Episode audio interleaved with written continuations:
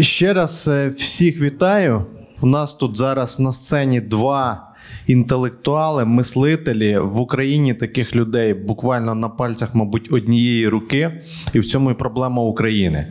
Нас не вистачає потужних мислителів, тому їх треба цінувати, носити на руках. І ми, як Club, намагаємось з такими людьми співпрацювати, дружити, разом щось робити. І я, чесно кажучи, об'єднуючи вже багато років бізнесменів, е, мені цікавіше спілкуватися з такими людьми, які сьогодні на сцені. Це люди відомі, публічні, мислителі, інтелектуали. Привітаємо їх, похлопаємо. Це Андрій Баумейстер і Олександр Філоненко. І сьогодні ми будемо говорити про е, роль е, об'єднань малих груп, е, мабуть, в цілому в людській історії. Чи правда те, що е, якраз в малих групах народжуються ті ідеї або ті імпульси, які дають поштовх всім іншим? великим групам людей. Чи правда те, що е, малі групи здатні змінювати історію? І чи правда те, що розвиваючи ком'юніті, клуби, об'єднання в Україні, ми можемо прискорити становлення нашої країни? Тому е, бесіда зараз у нас буде складатися в порядку імпровізації. Я люблю імпровізацію. Кажу, кажуть, що в імпровізації і є життя. Коли ти вириваєшся за межі якогось свого графіка, розміреного, коли виникає спонтанність імпровізація, тоді народжується щось нове. Тому е, я пропоную, мабуть, розпочати з того, щоб надати е, кожному із наших спікерів, гостей такий е, welcome introduction speech стосовно того, що вони думають з цього приводу. Прямо начну не с исторических соображений, а с теоретического тезиса. Мне кажется, что одна из проблем нашего времени, давно это время длится, не будем сейчас определить, когда оно началось, но одна из замечательных проблем заключается в том, что э, кажется естественным, что в качестве оценки жизни мы считаем, что нам нужно приобретать, набирать новый опыт, и что качество жизни определяется количеством приобретенного опыта, так что отношения с другими людьми – это инструмент получения опыта. Это некая естественная установка, из которой исходит почти каждый человек, особенно в минуту слабости. Но вот э, то, что меня поразило в этой книжке, и я пришел на праздник книги на самом деле, для меня очень небанальное и серьезное утверждение, что одна из проблем времени в том, что мы инструментализируем отношения. Мы считаем, что все отношения между нами для того, чтобы приобрести опыт. Мне кажется, что вот эта книга содержит в себе какой-то другой импульс, э, связанный с тем, что э, нам предлагают посмотреть на жизнь наоборот, в перевернутой перспективе, когда отношения и есть то, ради чего мы приобретаем опыт, осваиваем знания. Отношения – это то, чему служит опыт. Вот если мы перевернем это отношение между опытом и отношениями, то мы попадаем в проблематику малых сообществ, проблематику клубов, проблематику того праздника, в который мы попали. Я предлагаю сегодня попробовать продумать эту позицию, перестать благодарить друг друга за то, что наши отношения позволили мне приобрести новый опыт.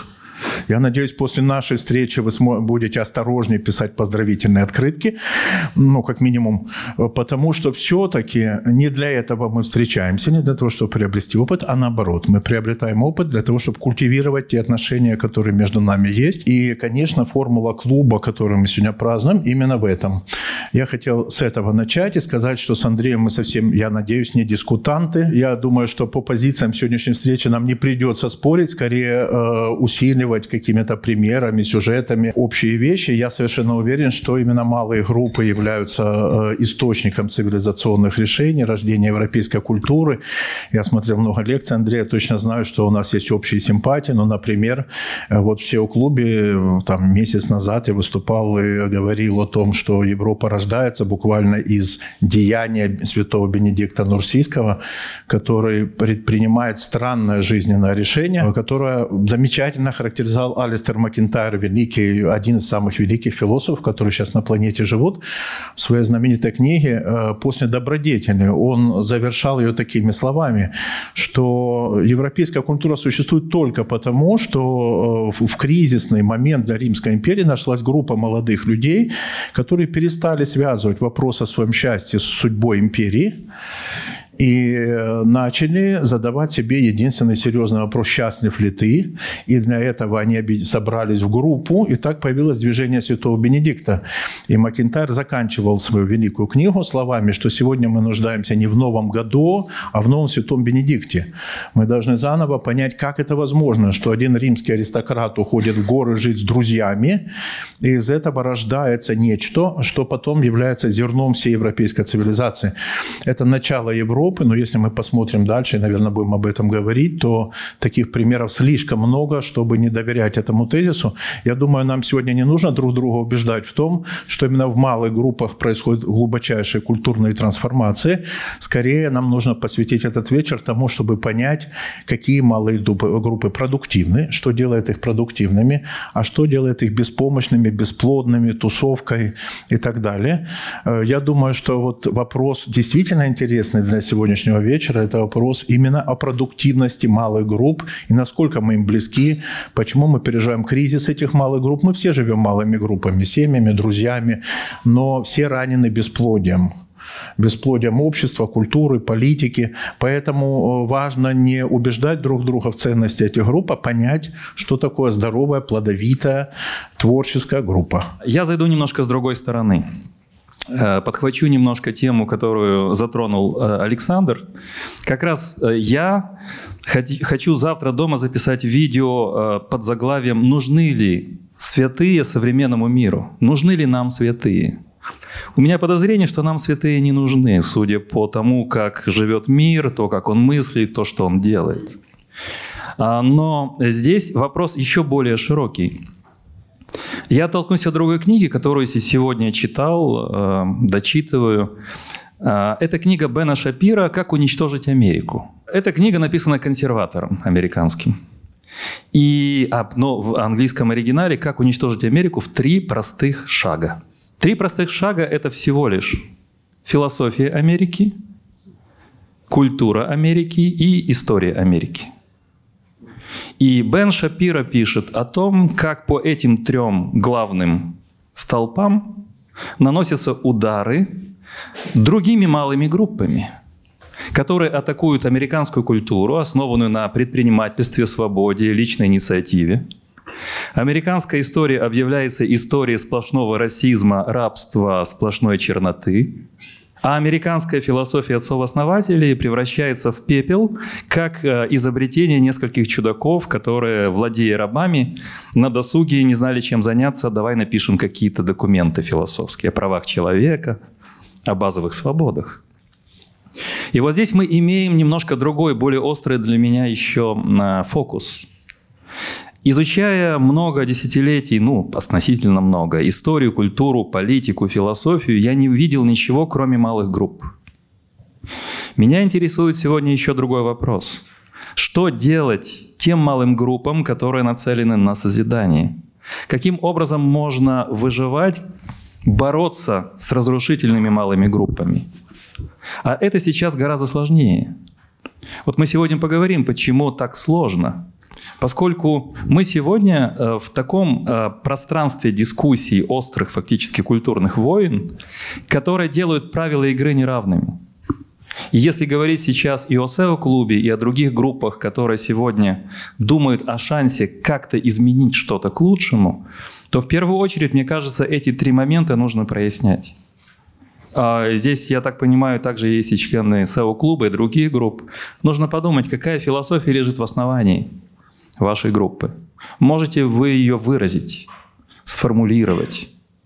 Является ли эта философия частью вашей жизни? Готовы ли вы за эту философию пойти на какие-то жертвы, скажем мягко, на какие-то уступки? Готовы ли вы обменять за эти э, идеи философские что-то? Какая ваша культура, ритуалы ваших групп, традиции ваших групп? И как вы изображаете, понимаете свою историю? Кстати, по поводу Франции то же самое. Я вчера встречался с одним инженером, химиком, успешным очень, работает в Лурде, под Лурдом. Лурд для католиков – это а, одно из мест Мариофании, запущу умное слово, а, видений Святой Девы Марии, откровений. И он говорит, он такой тоже консервативный человек, он живет там с 96 -го года, а, что Также существует эта унификация во французском обществе. И недавно э, в связи с Наполеоном дискутировали о том, и в основном интеллектуалы, в основном левого толка, э, пробивали мысль очень простую, что это очень плохой человек. А вообще он э, узаконил рабство в колониях. Он не принес Франции ничего, кроме самого кровавого, черного, колониального наследия. И сейчас во Франции вот говорит, что очень популярно в парках ставить э, памятники жертвам колониальных режимов. На этих памятниках примерно изображается то же самое. Страдающий унылый профиль, извините, консерватора, представителя, скажем, очень мягко, толерантно, культурно, не белой расы, профиль вот человека, страдающего. И вот эти памятники множатся по паркам, и вот, э, а думают о том, не снести ли памятники королям, Наполеону и так далее. Все это делают малые группы. И здесь возникает вопрос, хватит ли мужества, силы, таланта группам, которые созидают Европу, Америку, Украину, как-то противостоять этим разрушительным группам. Мне кажется, что если мы об этом тоже будем спорить сегодня, дискутировать, как это возможно, я ставлю практический вопрос. Где нужно видеть опасности? Каким образом нужно понимать, что пришло время риска. Э, позавчера, я закончу сейчас очень быстро, я встречался еще с одним, он из Германии приехала, дама такая из Трира. Она э, э, замужем за человеком, который опекает как юрист епископские школы Ахина, Трира. И она тоже рассказывала, что церковь в Германии заставили молчать. Вот одна из малых групп. Ордена, церковь католическая. А вот эти все скандалы с педофилией, а, еще ряд скандалов. И церковь Германии католическая, на которой держалось очень много в образовании, в культуре, в истории, начинает э, вести себя настолько осторожно и неприметно. В принципе, превращается в социальный сервис – и церковь не может заявить свой голос. Очень легко замолчать, заставить всех замолчать. Вот вопрос, который меня волнует. Как научиться говорить, как найти мужество? Спасибо большое. Мы начали, и я попробую сейчас подвести к чему-то. Значит, у нас есть полный консенсус, насколько я понимаю, в том, что сила и роль малых групп в истории определяющие со стороны Александра и Андрея. Второе. Александр говорит, давайте поговорим о продуктивности, эффективности малых групп, что, какие составляющие, чтобы создать такую группу. Андрей говорит, давайте добавим не только продуктивность и эффективность, но и философия, мотивы и мотивация. И зачем? И еще добавляет слово риск, имея в виду, что есть малые группы созидающие, есть малые группы разрушающие. А риск это э, можете прояснить вот этот нюанс, чтобы мы зафиксировали? А риск это цена за четко очерченную позицию. Это нужно понимать. Это касается и церкви, и бизнеса. То есть я, защищая какие-то идеи, понимаю, что мои цитаты, высказывания растащат по социальным сетям и будут атаковать мою корпорацию, а, мой церковный приход, мою школу, мой университет. Вот что такое риск. Риск быть раздавленным напором социального вот этого бреда, ада, который устраивается в сетях. Хорошо, давайте тогда постепенно логически будем развивать наш разговор. Э, давайте попробуем поговорить о каких-то примерах а, сильных, продуктивных а, группах в истории, которые на что-то повлияли, и, может быть, у которых была разная философия. Какие компоненты продуктивности и силы малой группы, из чего они состоят? И какие-то примеры разных философий таких групп, и как они повлияли на историю. Чем отличаются малые от больших групп? А, я думаю, что это, конечно, не количественное определение, а в малых группах нам кажется, что это досадно мало для того, чтобы решить проблему знаете, такое чувство, что что-то не хватает. В этом смысле один из образцовых создателей, я думаю, самый образцовый, но это зависит от наших позиций. Мы с Андреем тут представляем христианскую ветвь цивилизации. Э, был Христос, который сделал одну из самых очаровательных малых групп рыбаков, 12 человек. И любое бы Министерство образования сказало, что это слишком мало, чтобы трансформировать страну. То есть три года он занимался воспитанием 12 человек, которые ничего не поняли, но создали христианство. В последний день неправильно ответили на все вопросы, совершили все мыслимые и немыслимые ошибки. Одним словом, ни, одно, ни один метод кабинет Украины Украины не засчитал бы это как успешную малую группу. И, конечно, все бы вздохнули и сказали, слишком мало. 12 маленьких. 12 маловато. Но через 70 э, лет в каждом населенном пункте Римской империи была малая группа, которая называлась христианская община через 70 лет, два поколения. Что это за эффективность малой группы, которая меняет мир, и человек три года формирует определенную практику воспитания 12 человек. А? Вот, то есть, если мы говорим о, эффективных малых группах, для меня, простите, самый простой пример – это христианская община. И второй по поводу там, католической и так далее. Всегда, когда есть малая группа, есть люди, критики, которые говорят, что этого досадно мало, надо побыстрее масштабировать. Это люди, которые пекутся о больших группах, они все время быстро хотят масштабировать. Малая группа – это группа, которая понимает, что нельзя в этом спешить. Масштабировать – это хорошо, но мы должны понять природу масштабирования. Если мы будем масштабировать, просто ориентируясь на некие адекватные порядки, количество, мы ничего не достигнем. Мы должны говорить опять о качестве и продуктивности малой группы. Э, малая, она опять в совершенно качественном смысле. Досадно малая, чтобы изменить кризис в том обществе, в котором люди находятся. Ну, например, Римская империя рушилась, э, там э, какие-то порядки рушились, и всегда говорят, знаете, их там 10 человек, как мало. 5 человек, как мало. Но если вы посмотрите Ото Шармера, там теорию У и какие-то книжки по управлению, то он э, так немножко скандально предложил новые критерии. Вы хотите изменений, нужно количество человек, помещающихся в автомобиль.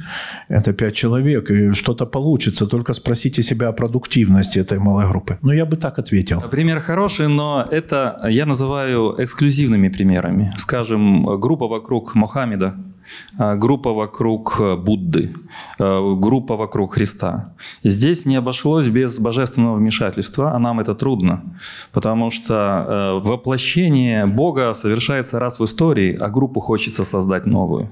Мы не можем гарантировать новую божественную ипостась, которая будет членом, скажем, или лидером, лидером какой-то группы. Мы имеем дело с людьми для людей, хотя это прекрасный пример. Мои примеры несколько другие. Малая группа, а есть большая группа. Большой группы не существует вообще. Потому что эта группа придумана а, малой группой. В голове малой группы а, всегда такие представления, как народ, популюс, демос, этнос, генус, генс, граждане, сообщество, страна. Это все вещи, придуманные малыми группами. И э, большие группы не мыслят, не действуют и не принимают решений вообще. Но малые группы, хитрые, деструктивные или активные, от имени большой группы, принимая решения, мысля, действия, меняя мир, говорят, это не мы, это народ. Народ захотел, народ возжелал, народ борется за свои права, за свободы. Поэтому задача проще. Э, существуют только малые группы. Больших групп не существует. И что такое малая группа? Это достаточно сплоченное, активное меньшинство, э, образованное, мыслящее, э, принимающее решения, которое может что-то изменить в лучшую или худшую сторону. И если мы будем рассматривать всю историю, мы увидим действие малых групп в ту или иную сторону. Это очень интересно исследовать. Я могу привести, если по примерам христианским, любой католический орден начинался как малая группа. Францисканцы, доминиканцы, иезуиты, пожалуйста. Хотите светские группы, салоны просвещенцев, ложи масонов или, например, например, э, группы гуманистов, которые просто читают Платона. Хотите более новые примеры? Пожалуйста, символисты Санкт-Петербурга, Киева, э, группа Штефана Георге – вот такой вот э, мистик-поэт выдающийся, который вокруг имени Платона создал целую группу, очень сильно влияющую на Германию. Или Лео Штраус, философ, опять же основанный на Платоне, а, который в Америке создал группу консерваторов американских, тоже элиту. Так что примеров их есть у нас, и мы можем предъявлять их очень много, но пока воздержусь. Э, очень интересно, будем э, дальше развивать. Э, значит, я хотел бы еще несколько штрихов и граней, чтобы вы добавили к продуктивности малой группы. Я понял, что это небольшое количество людей, сплоченных, объединенных и так далее. Но также я понял и понимаю, что для того, чтобы малая группа произвела определенное влияние на большие массы, она должна в первую очередь работать с идеями, смыслами, концепциями. Некими такими невидимыми субстанциями, которые, например, для бизнесменов говорят, ну это какая-то философия, не будем этим заниматься, время тратить. Но в этом и сила, наверное, человечества и малых групп. Поэтому какие еще черты малых групп, что такое продуктивная малая группа, и роль э, идей, э, концептов, философии как инструментария для малых групп. Есть ли это или нет? И правильно ли я понимаю, что именно в этом сила малых групп, если они вооружаются определенными идеями, а не просто там entertainment организовывают? Любая малая группа организуется по горизонтальному принципу. Это братство равных. Братство равных не отдает приказы, не издает директивы, не имеет подчиненных. Апостолы, рыцари круглого стола, любые братские ложи, хотя там есть иерархия, но это сообщество равных. В сообществе равных по горизонтали мы объединяемся и сотрудничаем не исходя из прибыли, не из каких-то внешних результатов, а исходя из внутренней потребности и желания создать вот это братство, сестринство, равные по духу, по смыслу, по ощущениям жизни людей. Это Украине дается труднее всего. Потому что это определенный талант, определенные дары удерживать общение и группу на протяжении длительного времени, не думая о прибыли. Это очень тяжело. И еще один завершая момент, очень э, сложный для бизнесменов, об этом, кстати, Бен Шапира пишет. Проблема корпораций в том, что они не идеологичны. Они э, легко уязвимы, когда на них начинают идеологические группы давить. И любая бизнес-группа организованная легко может отказаться от своих принципов, философии, ценностей под влиянием агрессивной среды. А тем самым она уже не будет малой группой. Вот здесь я и говорил о риске и мужестве. Потому что если группа, любое сообщество должно быть идейным, за идеи нужно платить. Ну, я так бы определил. То есть это сообщество равных, умеющих общаться по горизонтали, уважающих друг друга. Мне кажется, это важный фактор.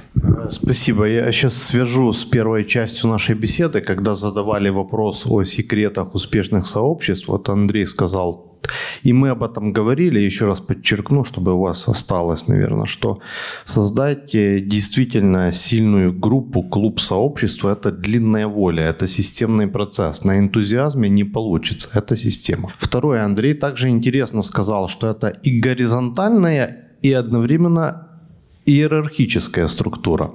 И в этом смысл, когда говорят, что мы вот все, все равные и больше нам никого не надо, разваливается. Вот то, что мы говорили, горизонтальное да, но есть менеджмент, есть лидеры и так далее, все-таки какая-то иерархия. Вот это всегда связка и баланс тонкий между горизонтом и иерархией. Александр, передаю дальше вам. А, я хочу немножко добавить э, другое измерение. Мне кажется, что для меня ответа о продуктивной малой группе заключается в том, каковы истоки этой группы. Мне кажется, что мы можем очень по-разному начинать. Вот, например, то, что Бен Шапиро переживает о конце Америки и способе ее убить, это крайне актуально. Но мне кажется, есть еще более актуальный вопрос, что делать, когда уже все убито, а мы еще не умерли. А, вот а, это э, интересный вопрос, что делать после смерти. Мне кажется, что действительно есть два как бы нарратива людей в ужасе, стоящих перед тем, что они приближаются к некому концу, и это э, ну, не миф, это некая реальность. И есть другая ситуация. Люди, которые э, не могут, не имеют причин думать, что они все еще сопротивляются перед надвигающейся катастрофой, они уже перешли То есть есть некий конец, есть некая логика конца. И тогда оказывается, что есть люди, которые потрясены тем, что они что-то начинают заново на руинах, да, на руинах. Эта логика э, не связана с историческим буквализмом, фактичностью. В одной и той же культуре есть люди, которые беспокоятся о корнях. Например, разговор Хайдегера, который думал об укоренении, и разговор Левинаса, выжившего в концлагере, который говорил, а что делать Гагарину, который уже лишен корней, вращается там в своем консервной банке и э, пытается быть человеком без корней. Да, вот э, обстоятельства те же самые, послевоенная Европа. Но один пытается продумать эту ситуацию, ситуацию, исходя из кризиса корней, которые вырываются, ломаются и, и уничтожаются, и второй, который видел этот конец. То, э, я сейчас вот в рамках нашего разговора не могу э, до конца понять, как я очутился в своей позиции, то есть я не могу дать биографический отчет, как я в ней оказался, но мне нравится думать о нашей ситуации в терминах реанимации, ну, реанимации. Да, вот мы находимся в обстоятельствах, которые не считаю шуточными. Ну, коронавирус, еще что-то, да. А, то есть э, я думаю, что есть ситуации в истории культуры, когда ни один эксперт не знает, как быть дальше, не может дать совет, но должен действовать. Это ситуация, которая описана в Декамероне, например, и поэтому я люблю сюжет Декамерона и Данте, и мне приходилось здесь читать об этом лекцию. Но э, мне кажется, мы в той же самой точке. Мы можем Э, и важно спрашивать себя, что делать, чтобы что-то не потерять, но очень важно одновременно спросить себя, а что бы мы делали, если бы мы остались на руинах? Как бы мы начинали, с чего бы мы начинали? Это значит, что вот эти принципы начала, они не только после катастрофы, они и сейчас действуют. Просто мы должны к ним присмотреться. Вот откуда мы начинаем.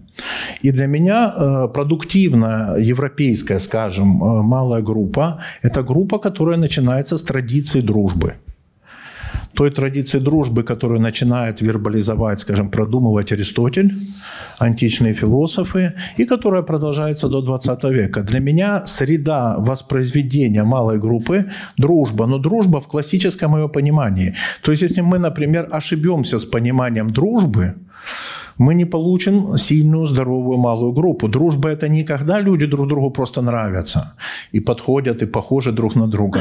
Дружба – это что-то более интересное. Ну, например, дружба – это когда два человека могут подружиться друг о друге, мало зная, но э, вместе переживая какой-то опыт потрясения. И перед этим опытом им сказать нечего.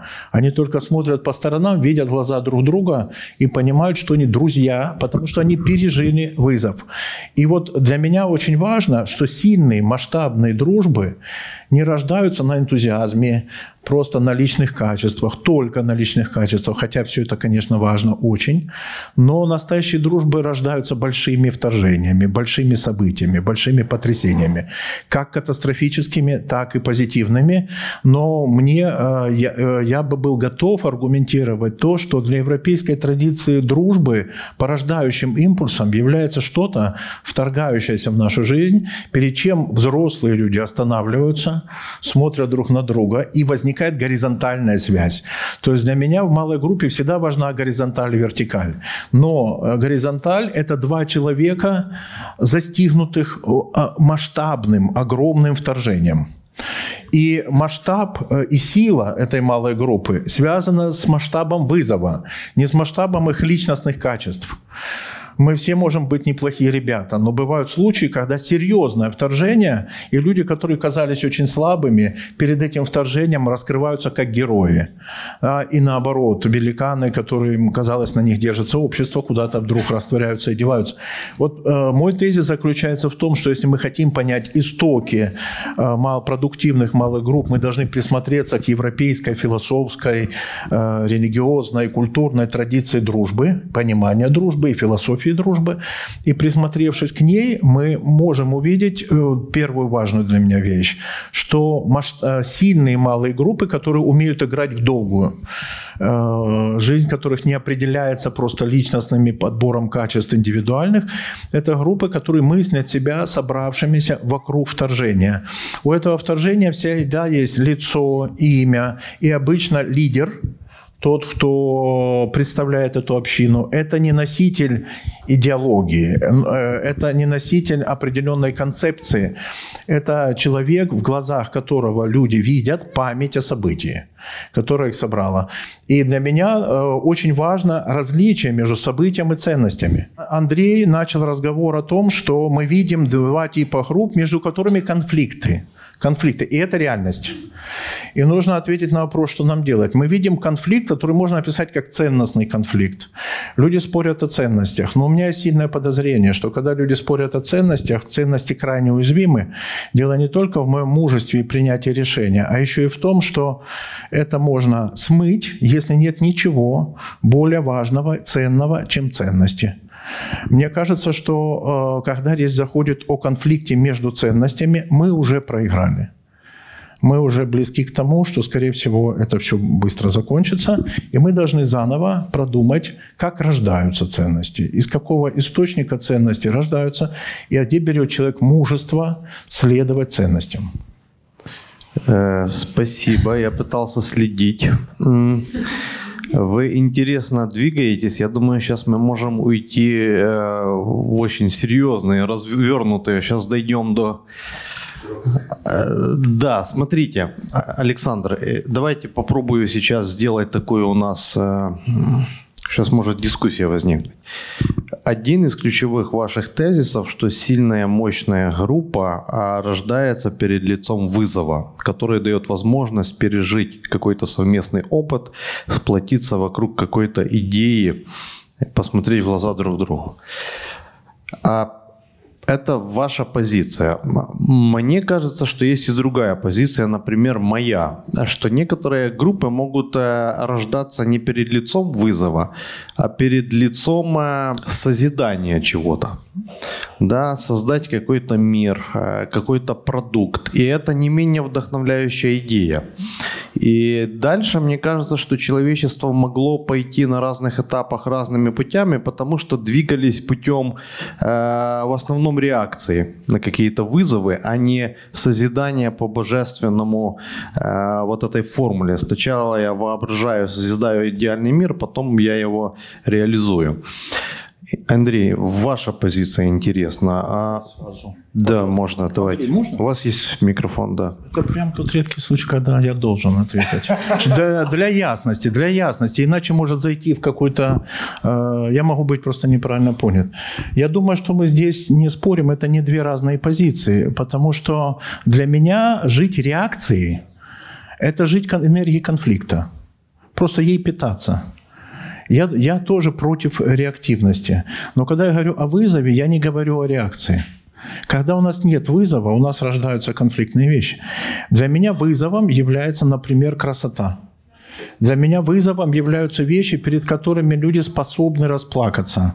Они способны расплакаться, знаете, не только перед страданиями, но перед искусством, перед красотой жизни, перед вкусом жизни. И для меня дружба начинается в какой-то мере из разделенного, а, разделенного чувства трогательного. А почему-то принято считать, что мужчины не плачут. Кто-то здесь даже на предыдущей части эту тему начинал. Что-то говорил про слезы. По-моему, этого человека сейчас нету, а может есть. Вы говорили, да? Как вы сказали? Я что Нужно и уметь плакать. Мы пошли дальше с друзьями. Мы создали международный мужской клуб «Плаксы», членство которого заключается в том, что пока ты не расплакался и не довел до слез другого, не о чем говорить. Ни философия, ни идеи, ни концепции не работают. Потому что нам надо сформировать пространство общего потрясения. И эта потрясенность – это не, э, э, не только катастрофа и не столько катастрофа, сколько вторжение, на которое мне хочется положить действительно отвечать, строить, создавать, рождать. То есть для меня вызовы тоже вызов вызову рознь. Мне кажется, малая группа рождается не как реакция на конфликт, а как момент э, созда- созидания. Созидания в ответ. Можете еще раз тогда несколькими тезисами, э, более простыми доступными словами перечислить, так в чем э, все-таки продуктивность и сила малой группы? Важно. Расплакаться это серьезно. Это конечно. начало, это не конец. Вначале расплакаться. Э, Если нет слез, есть слезозаменители. Но от, от трепета не избежать. То Трепет это некая когда- в- синхронизация Да. на уровне внутреннего переживания, Трепета, которое да. мы вместе разделяем. Да, я не уверен, что это психология. Здесь очень важно, что вы спрашивали о концепциях, концептах, идеях, которые группа разделяет. Это правда так. То есть, э, когда Но- Иисус формировал свою малую группу, то примерно по такому же принципу. Да. Они на уровне внутреннего какого-то мира ощущали трепет, и это их объединило. Да, и потом они начинали вместе продумывать.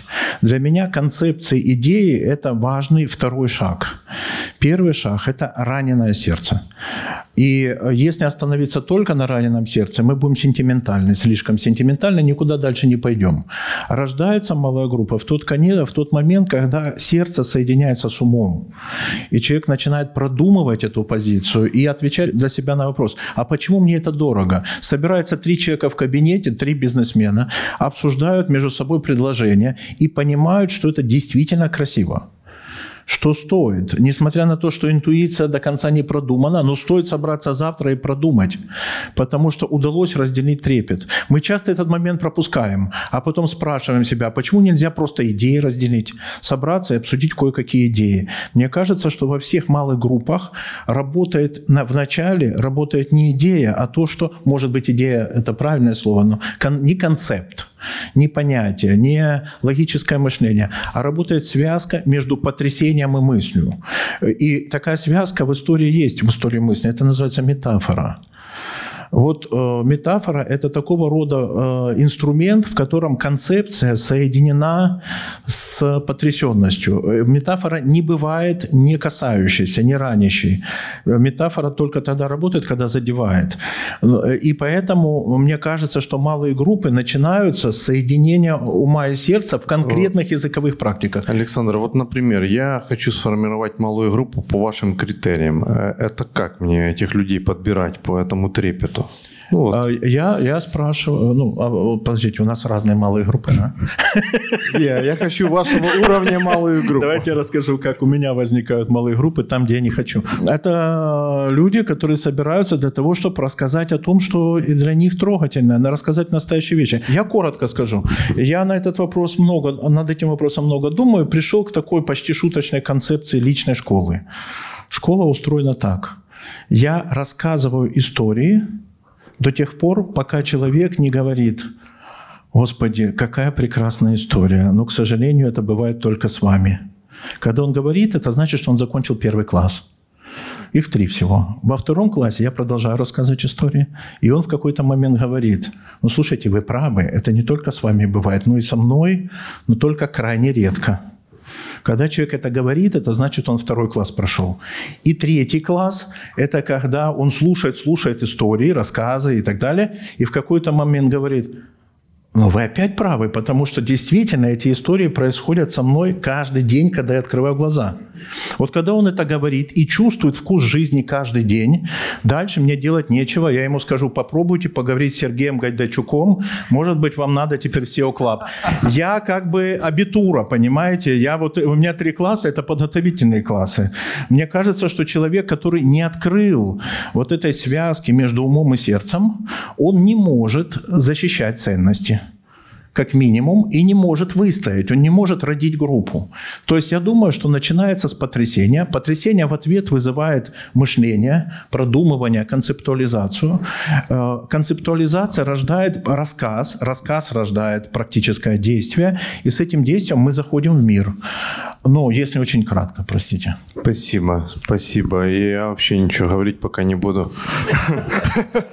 Андрей, э, как, вы согласны, не согласны? Какая ваша формула э, сильной малой группы? Как ее, какими параметрами она обладает? Как ее создать вот простым смертным?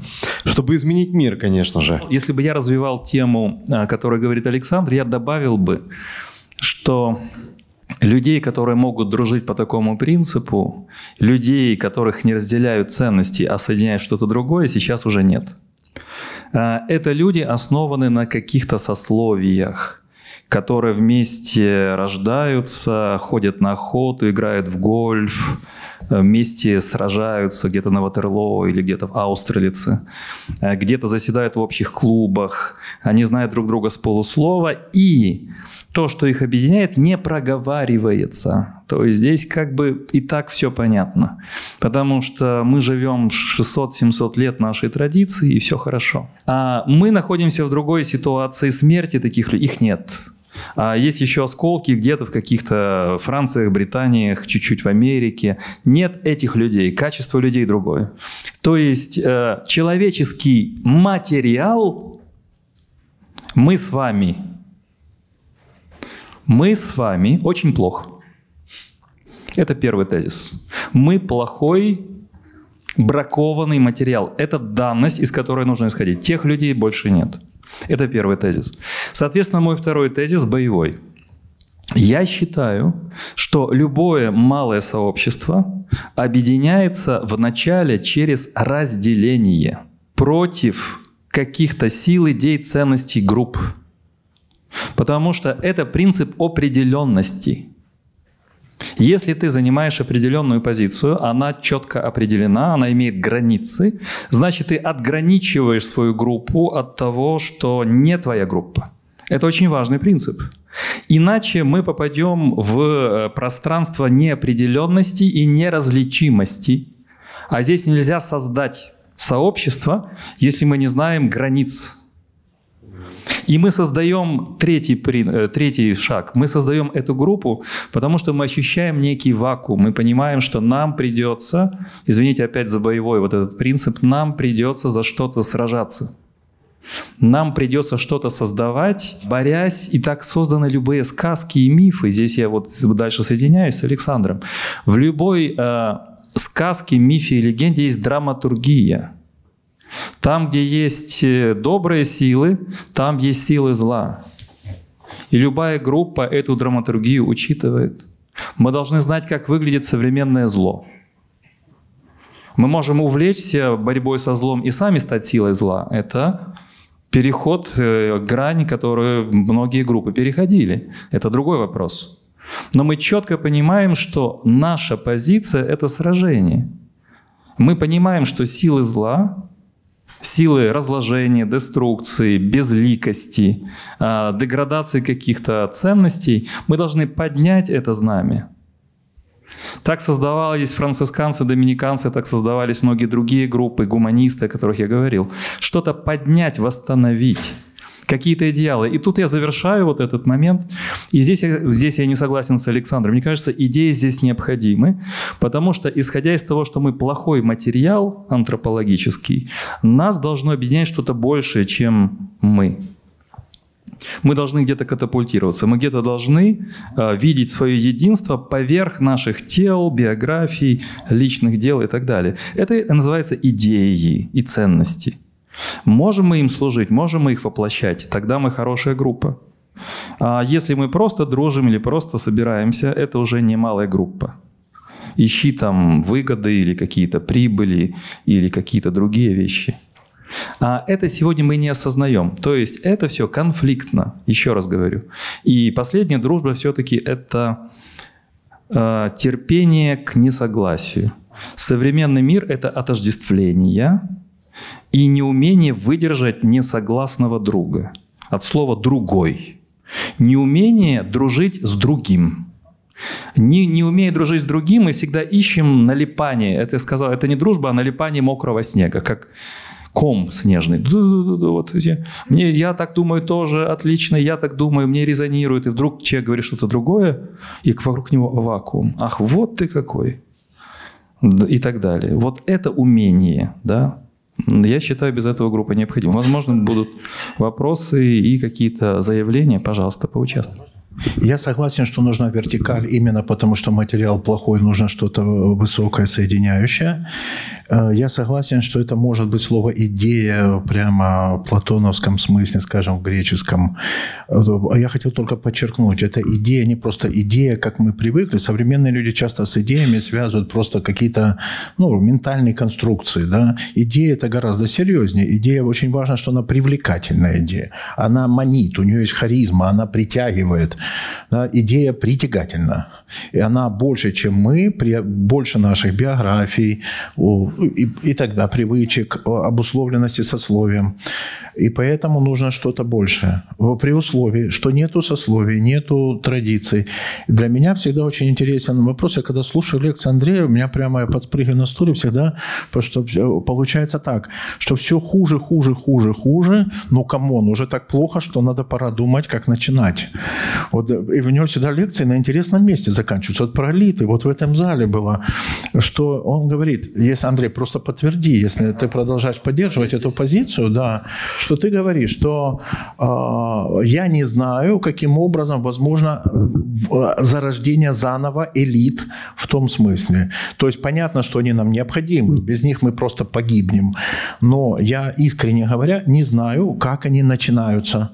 Вот для меня это первый вопрос. Я, я им не заканчиваю, я им начинаю. Для меня очень важно понять, как люди склеиваются не вокруг биографии, не вокруг своих идентичностей, не вокруг своих интересов, а как они открывают, что в их жизни есть антология, как они открывают, что есть идеи, как они открывают притягательность этих вещей. Вот э, и, и пример, который мне бесконечно дорог. В этой христовой школе мы знаем один пример, как он собирал учеников – есть же все задокументировано. Один из учеников, который еще не понял, что он ученик, он просто ходил, ходил и встретил кое-кого. Его это потрясает. И он совершенно потрясенный. Куда идет? Он идет к другу. Его звали Филипп, и он идет к другу Нафанаилу. Приходит к нему и как друг другу говорит, слушай, я его встретил. Я не, он это только друг другу может сказать. Представьте, какая смелость сказать, что ты встретил учителя, пророка, боже ты мой. Ты же это не для прессы говоришь. Он потрясен, я встретил. Что отвечает друг? Они настоящие друзья, потому что это разговор настоящих друзей. Нафанаил говорит, разве может быть что-то доброго из Назарета? Вот смотрите, когда к нам приходит потрясенный друг и говорит, слушай, был недавно я не знаю, там, Мерефи, и встретил величайшего мыслителя 21 века. Скорее всего, мы заподозрим, что что-то не то.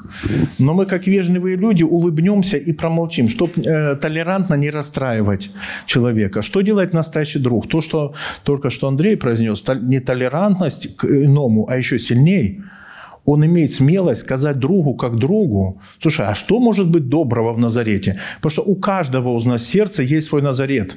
У кого-то это Луганск и Донецк, у кого-то Москва, у кого-то Киев, у кого-то Крым, у кого-то Париж, Вашингтон. Бог знает что. Мы все разные, и у всех есть свой Назарет, в котором ничего хорошего. Вот просто ничего. Но другу я могу сказать, а что там, разве может быть что-то доброго из Назарета? И Филипп, опять гениально отвечает. Не потому что они гении, а потому что они настоящие друзья. Филипп ему говорит, что бы мы делали в этой ситуации? Вы представьте себя, вы приходите с самыми дорогими потрясениями, рассказываете другу, а он слушает, говорит, еще раз, откуда он, твой мессия? И мы бы начали, как сказать, э, приводить аргументы, рассказывать еще лучше, какой-то прекрасный человек. Что делает Филипп, как настоящий друг? Он говорит, пойди и посмотри. И вот эта фраза «пойди и посмотри, иди и смотри» для меня это формула порождающей созидательной дружбы. «Пойди и проверь». Если с тобой случится, в нашей дружбе появится глубина. Не случится, ну что ж, это вопрос свободы. Нафанаил пошел, с ним случилось совсем не такая история, как с Филиппом, совсем не такая. И он так далеко похож, пошел, что обошел весь мир так, что похоронен в Баку. Да, это далековато от того места, где он пошел проверить, кому его отправляет другу. Да? Вот для меня это и есть краткая, концентрированная формула продуктивной дружбы, где никто никого не уговаривает, не заставляет, не убеждает разделить ценности, а разделяет потрясения, и когда они пережили, появляются, рождаются ценности идеи, концепции, философия, богословие, культурные практики, соборы, SEO-клуб. Все это рождается, потому что были люди, которые на высоте дружбы воспринимали то, что их потрясает. И для меня это вопрос о рождении. Не, не о том, как умирает, а о том, как рождается. Я согласен абсолютно с тем, что потом этой группе придется себя держать. Но когда они будут себя держать, когда они будут противостоять, определяться и так далее, объединять их будет память, о потрясении. И ваш вопрос Андрею, вы начали с такой претензии небольшой. Нет, это не претензия. Для меня вопрос к Андрею, вопрос ко мне и вопрос к нам. Как мы мыслим себе не смерть э, сословий, культур, разложение элит. Это, это совершенно правильно. И э, я очень благодарен за этот анализ. Для меня э, вопрос настоящий, а что дальше? Но вот если мы переживаем этот кризис, как мы начинаем? Потому что мы в пространстве SEO-клуба.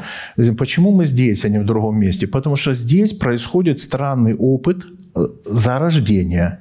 Мне очень нравится рассказ Сергея. Вот если можете, расскажите.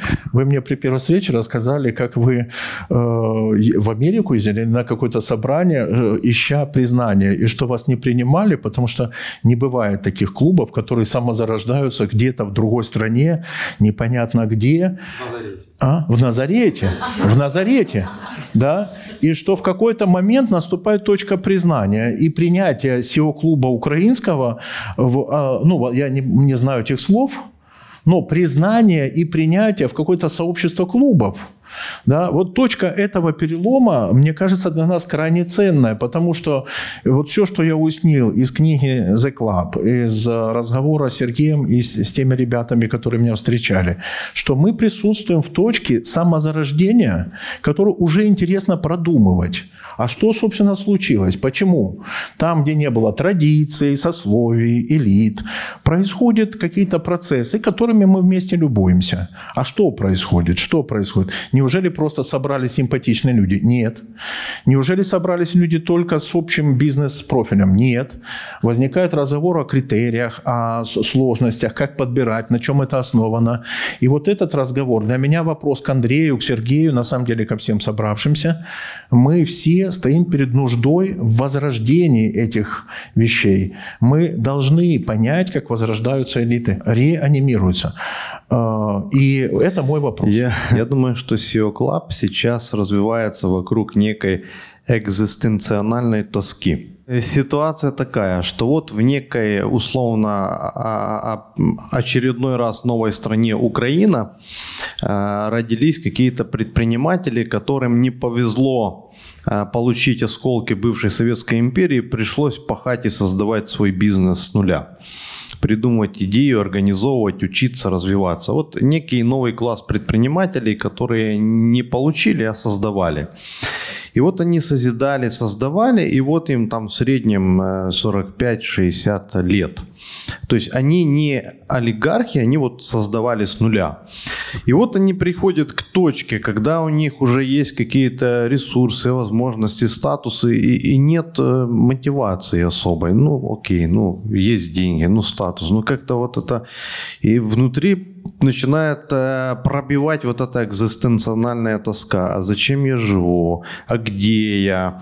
А что дальше? А что я после себя оставлю? И вот они начинают встречаться, у них трепет появляется друг с другом. Вот они сидят, проговаривают и понимают, что трепет есть, синхронизация. Они похожи. Приходит понимание, слушай, ну, а может быть а может быть мы помечтаем, а может мы попробуем сделать что-то большее, да?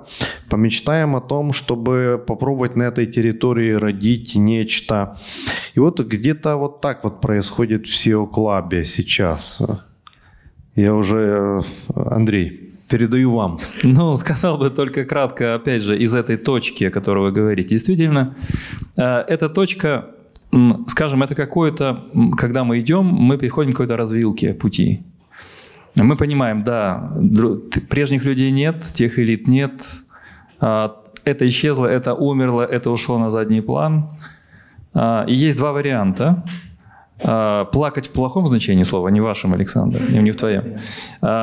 Плакать, сокрушаться и постоянно жить, э, посыпая голову пеплом. Ну, конечно, мы же Украина, а не Германия и Франция. Но мы же в Киеве и в Харькове, а не в Лондоне, Нью-Йорке и Париже. Это там, вот Париж, это Лондон, это Нью-Йорк, там люди, там боги. Мы тут, да. Это один момент. Но эта позиция, она уязвима, потому что мы, э, играя в такую игру, в принципе, себя очень быстро доразрушим. Это позиция раба, это рабская позиция. Есть другая позиция. Ну хорошо, конечно, я не воспитан в Оксфордском дискуссионном клубе, не закончил Оксфорд, и у меня нету папы лорда. А у меня там нету, там, не знаю, какой-то гимназии немецкой с, э, и так далее. Но, в принципе, там, где разорвалась связь, ты можешь попытаться ее связать и попытаться сыграть эту роль. Понимая, что ты, конечно, не в Лондоне, не в Нью-Йорке, не в Париже, но, в принципе, и Киев неплохой город. И Харьков прекрасно. Это раз. О, приходит. Киев хороший город. Во-вторых, потом начинаешь сравнивать Киев с другими городами и говоришь себе, я через городскую тему. Да послушайте, ну ладно, ну мэры такие, там это. Но Киев прекрасный город, потенциал, ландшафт. А нету равного Киеву, в принципе, в Европе города. Ну нету. Э, Берлин плоский и э, какой-то такой модернистский, туповатый. Париж заезженный, э, это такой старый музей, дом престарелых. А Лондон, да ну его, пусть на, ваши дети едут, наши дети туда учатся, все. Но опять же, там, там не станешь своим. А любой европейский город проигрывает Киеву. Потому что это магия ландшафтов, лавра, монастыри, подол, возможности. И возникает следующий вопрос. А почему не пойти дальше? В этом Киеве не создать то, что может, не то чтобы конкурировать, не дай бог, мы не хотим конкурировать, но чтобы мы почувствовали достоинство. Мы почувствовали, что мы можем создавать что-то подобное, может быть, чуть слабее, может быть, чуть сильнее. И вы знаете, это получается, например, в моей сфере получается – когда люди начинают писать, когда люди начинают удив... в них удивление вызвать. А удивление наоборот. В Назарете не может быть ничего подобного. В Назарете, смотрите, в Назарете что-то есть. Не Назарет неплохой город. Вот важно удивить, важно показать. Это без задней мысли доказать что-то, конкурировать, но просто сказать, вот мы можем пойти по этому пути. И в пути, в путешествии возникает уверенность.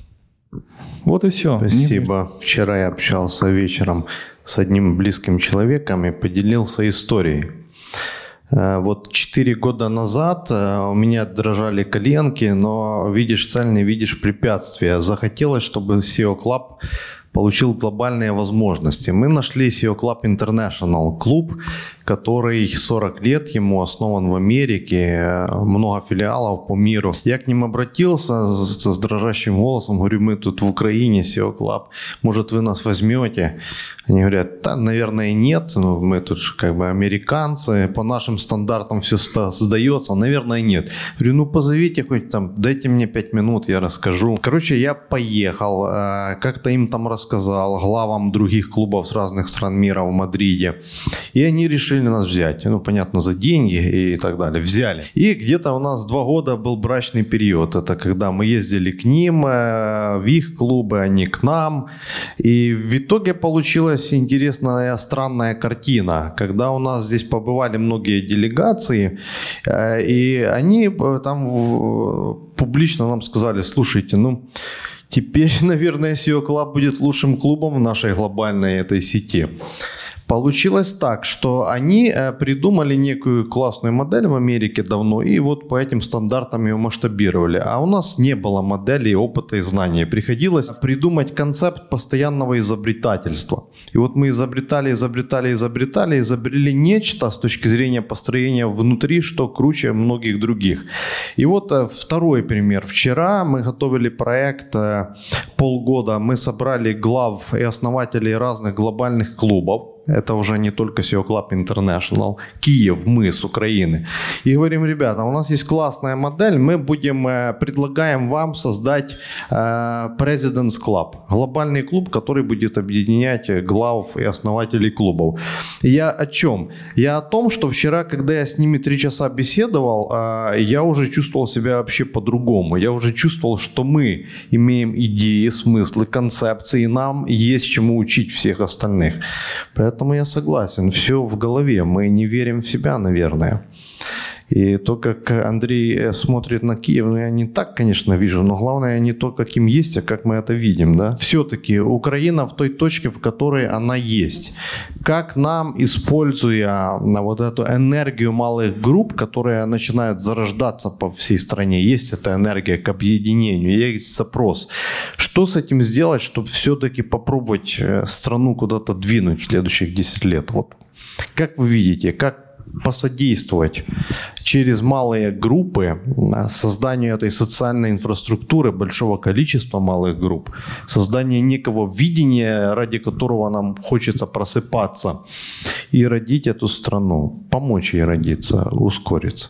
В Украине все понимают, что непонятно, куда идти, и все э, говорят многие годы, в основном политики и также бизнесмены, но мне кажется, что единственные, кто могли бы помочь, это интеллектуалы, которых мало, и большая часть из них сейчас на сцене.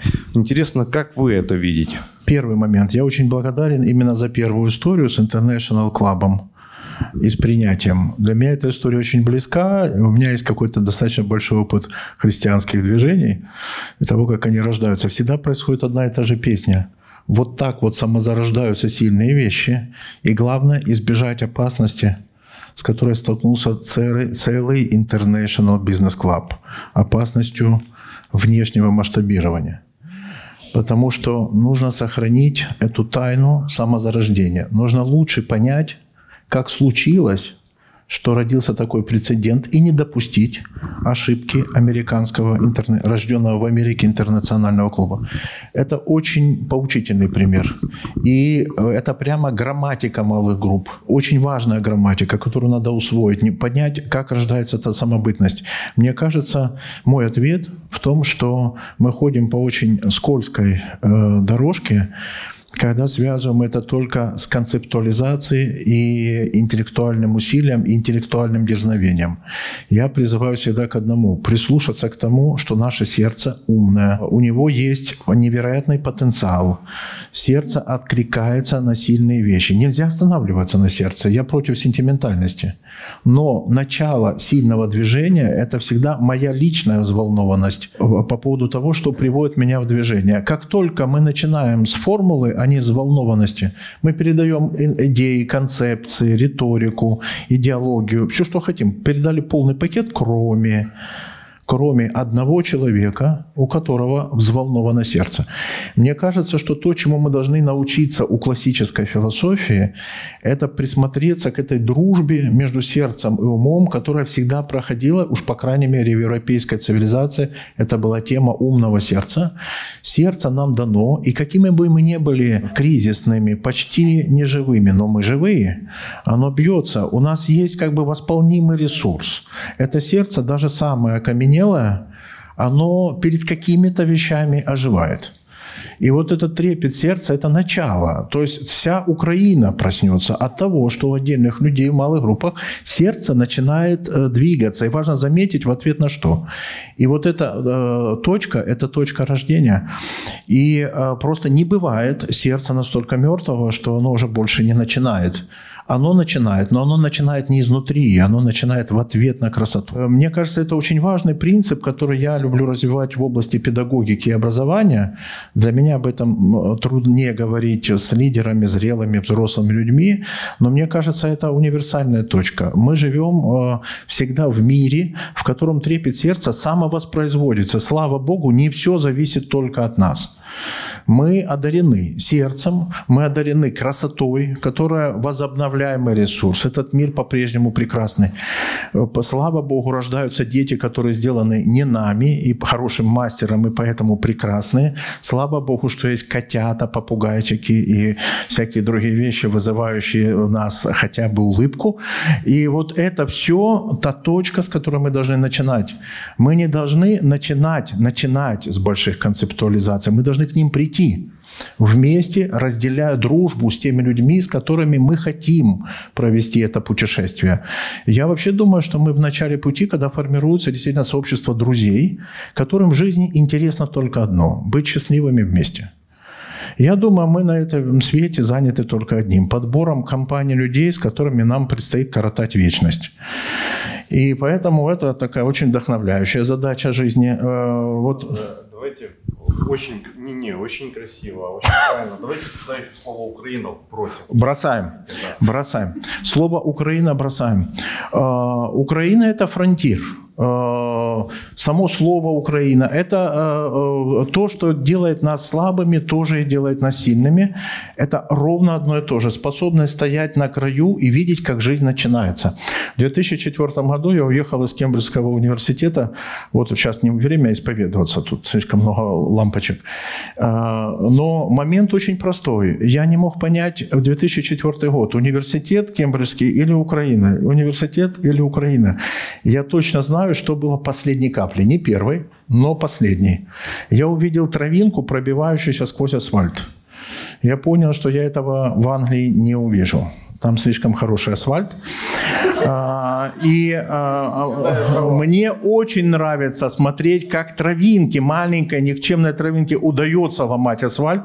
Я до сих пор не понимаю, у меня куча друзей-ботаников в прямом смысле и в переносном, но вот эти, те, которые в прямом, они не могут объяснить, что эта травинка там делает. Как возможно, что вот такое зернышко горчицы пробивается кустом. Ну как? Как это возможно? И где это можно видеть? В Украине, в Англии невозможно. То есть я понял, что в Англии буду продолжать большую традицию, хорошо или плохо. Но мне нравится смотреть, как все начинается. И Украина с этой точки зрения, без всякой иронии – это сейчас очень привлекательное место, потому что мы можем не только видеть, как все начинается, сквозь катастрофы, руины, асфальты, слава богу, что неплохие. Э, мы э, видим, как начинается жизнь. И наша ответственность в том, чтобы этой жизни служить, чтобы дать ей прорасти. Может быть, мы не увидим этого сада, потому что он растет долго. Но мое дело сделать так, чтобы все эти пробившиеся травинки торжествовали, чтобы были люди, которые празднуют жизнь начинающуюся. Я думаю, что если это начать делать, история показывает, что эти кусты растут достаточно быстро. Не успеем крикнуть «мама», как вырастет не один SEO-клуб. Самое красивое в травинках, что их придумали не мы. Вот э, э, это очень важный принцип. Андрей говорил, что вот событие Христа где-то было, и все, и кончилось 2000 лет назад. Я не согласен. Я считаю, что вот это сеяние, оно продолжается. Есть э, вещи, которые возобновляются, но мы не обращаем внимания. Нам кажется, что все мы начинаем. Начинаем не мы, но мы начинаем служить. Э, мы действительно располагаем эти травинки в пространстве архитектурном. Мы действительно приглашаем художников, архитекторов, бизнесменов разбивать сад, разбивать сад. И это действительно есть, это настоящее искусство, которому мы призваны. Но мне кажется, что мы сразу проиграем, как только начнем думать, что мы э, эти зернышки изобретаем. Мы их не изобретаем, слава Богу. Инструмент мы служим. Мы служим тому, чтобы эти зернышки прорастали во всей своей красоте, плодоносили и расцветали. Вот Украина в этом смысле может расцветать как сад, не быть запущенной территорией с бурьяном, а действительно превратиться в этот сад. И в этом наше огромное служение – понять, чему мы служим, и заниматься этой работой садовников. Я должен, должен рассказать немножко ироническую ситуацию. Я родился в Кисловодске. Э, я приехал в Украину в университет Харьковский, потому что там прекрасная физика мирового уровня до сих пор. Это школа Ландау. То есть о том, что я гражданин Украины, я узнал слишком поздно, потому что мой советский паспорт больше не работал. Постепенно я открывал, что я украинец. И, конечно, это не место, где я должен об этом сейчас говорить долго, но я скажу кратко. Я уверен, что вот эта трансформация, трансформация... А, и юмористический момент. В Киеве живет великий русский философ Александр, э, извините, Анатолий Валерьянович Ахутин. Вот прямо сейчас живет.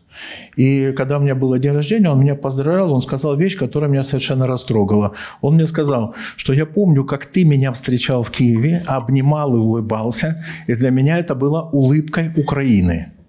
Он говорит, я знаю, что Украина меня встречала твоей улыбкой и твоим объятием. Я когда услышал, думаю, дожили дожили. Нужно встретиться двум вот этим понаехавшим, но по разным причинам, да, чтобы один другого встречал с объятиями Украины. Я потом несколько дней об этом думал, что вообще-то он прав что Украина нас встречает не потому, что ты э, там по идентичности правильный украинец и перечисленные признаки. Украина – это место, где я стою перед жизнью, встречаю ту жизнь, и если мне повезет, я способен служить той жизни, которая здесь рождается. Я сейчас не должен спешить с именованиями действительно не должен спешить э, с попыткой определить, как, какая у меня визия, что из этого вырастет. Я не знаю. Передо мной, когда маленькая травочка, я не знаю, это баб или все-таки, э, хотел сказать конопля, го, э, горчица, да? Я, я не знаю, какая метафора лучше. Я не знаю, но я хотел бы быть человеком, который отпразднует то, что ей удалось пробиться. Я думаю, мы поколение людей, празднующих травинки. И Украина это такая вот такая земля, которая обязательно справится, и сатор появится.